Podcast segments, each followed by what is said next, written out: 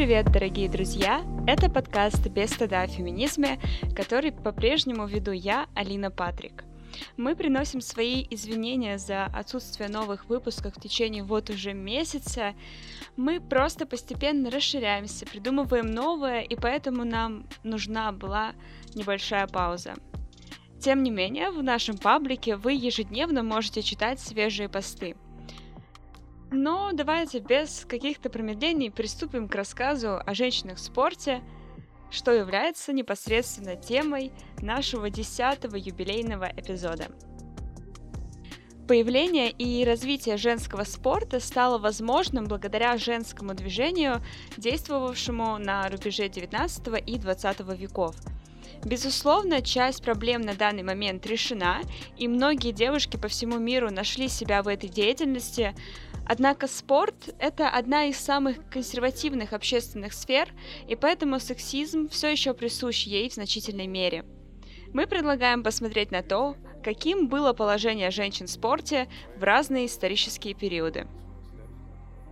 Дискриминация в области спорта по признаку пола существовала еще с самых далеких времен – на античных Олимпийских играх женщинам, помимо участия в соревнованиях, запрещалось также просто появляться на них в качестве зрителей. Тех, кто нарушал установленный запрет, полагалось сбрасывать со скалы. Однажды против правил пошла Ференика с острова Родос. Ее муж умер, поэтому она сама готовила своего сына Писи Родоса к соревнованиям. Они вместе отправились в Олимпию. Женщина так хотела увидеть победу сына, что решила переодеться в мужчину и так проникнуть на состязание.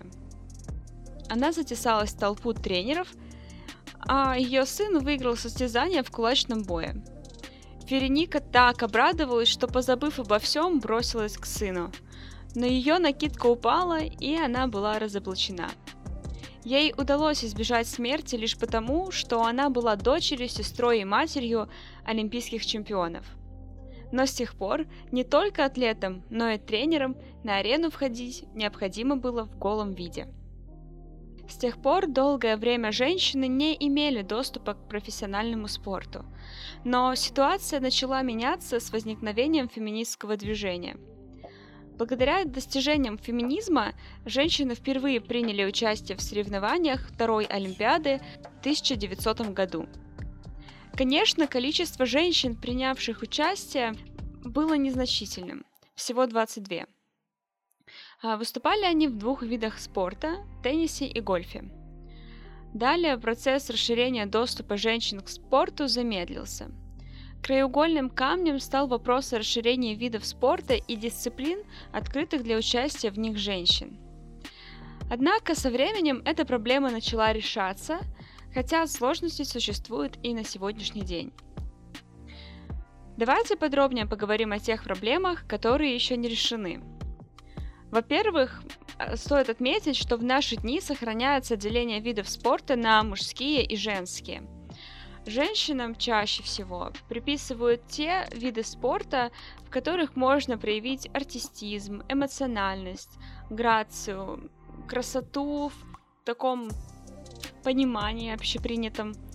Но мужчинам присущи те виды спорта, которые связаны с агрессией, силой и риском. И ситуации, когда женщины попадают в традиционно, так скажем, мужские виды спорта, они воспринимаются общественностью как нечто нерациональное и глупое. Вторая проблема связана с препятствием к проникновению женщин в официальные органы спортивных организаций. Так, национальные олимпийские комитеты, международные спортивные федерации, да и сам Международный олимпийский комитет являются организациями, абсолютное большинство членов которых составляют мужчины. Доказательством может послужить тот факт, что с момента образования МОК в 1894 году и до 1981 года в его составе не было ни одной женщины. Также в профессиональном спорте сохраняется и проблема неравенства в уровне заработной платы и различных вознаграждениях, призах за победы и прочих э, финансовых ситуациях каких-то, да. Так, э, с точки зрения финансирования и спонсорства, женщины получают куда меньше поддержки, чем мужчины-спортсмены. Следующая проблема носит уже региональный характер и касается исламских государств. В этих странах религия влияет на многие сферы жизни общества – Религиозные догматы вмешиваются и в спортивное поле, и примером может послужить меморандум Олимпийского комитета Ирана, который определяет приемлемое поведение спортсменов и спортсменок и обещает ужесточить наказание за нарушение законов ислама во время спортивных состязаний. Согласно данному меморандуму, тренеры-мужчины не могут руководить женскими командами – если же не найдена женщина-тренер, то женская команда не сможет принять участие в международных соревнованиях. Несколько иная ситуация складывается в Саудовской Аравии, где женщинам и девочкам вовсе запрещено участвовать в спортивной жизни и получать физическое образование. Только в 2012 году Саудовская Аравия впервые отправила женщину-спортсменку на Олимпийские игры. Существует риторика, указывающая на физиологические различия между мужчинами и женщинами, которые и определяют то, что женщины в подавляющем большинстве случаев слабее мужчин. Это действительно так. Некоторые ученые полагают, что это обусловлено различием в генах представителей обоих полов – если же мы посмотрим на отчеты с Олимпийских игр с 1983 года и проанализируем их, то становится ясно, что спортсмены были лучше спортсменок в среднем на 10% в каждом виде спорта. Однако есть случаи, когда женщины обыгрывали мужчин. Более того, по некоторым оценкам, женщины быстрее улучшают рекордные достижения в некоторых видах спорта. Особенно ярко это наблюдается в метании диска, копья, молота, толкании ядра. Так что говорить о том, что спорт не женское дело, не стоит. И многие спортсменки не раз это доказывали. Например, в 1973 году Билли Джин Кинг обыграла Бобби Рикса, который всю жизнь считал, что женщины не будут так успешны в теннисе, как мужчины. Перед выходом на пенсию он заявил, что сможет обыграть любую топовую теннисистку. Так и случилось. Рикс победил в матче с Маргарет Корт, однако Билли Джин заставила его поменять свое мнение, обыграв мужчину спустя некоторое время после матча с Корт.